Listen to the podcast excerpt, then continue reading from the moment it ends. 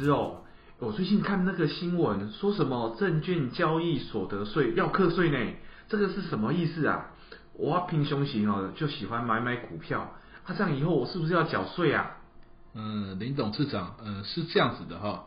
行政院会在今年的12月10号通过所得基本税额条例的修法。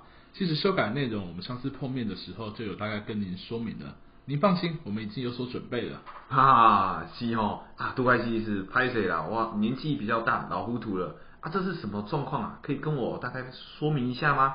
林董事长，您记得吗？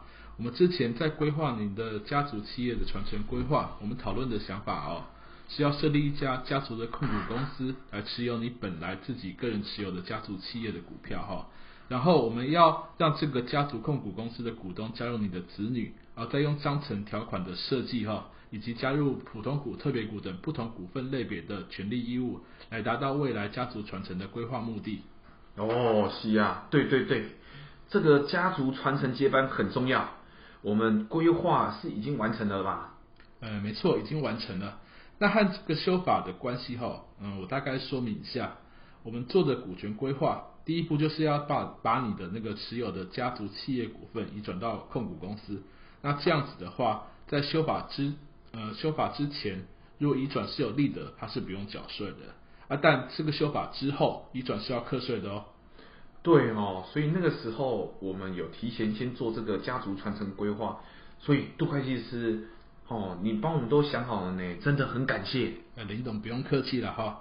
另外，我再说明一下其他的影响层面，给你参考一下。好啊，杜会计师，请跟我说。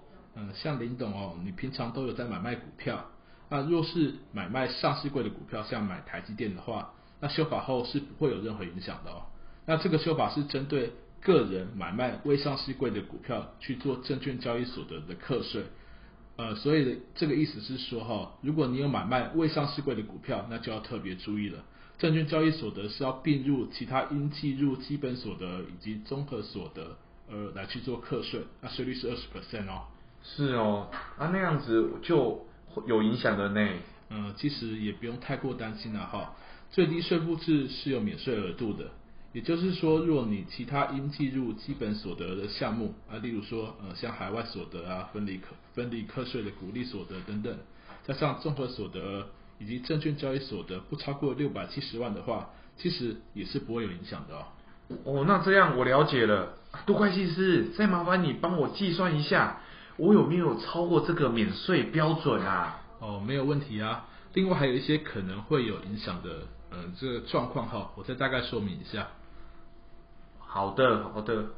如果公司未来有计划想要 IPO 的话哈，那可能会卖一些老股给策略性的投资人，或是要卖给员工的话，其实在修法后也是会有影响的哦。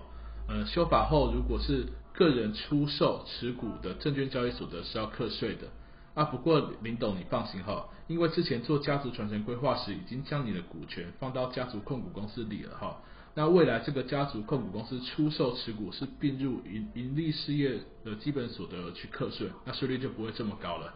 哦，那这样子我了解了啊，谢谢杜会计师帮我们事先规划好家族传承的计划，那这样我都放心了。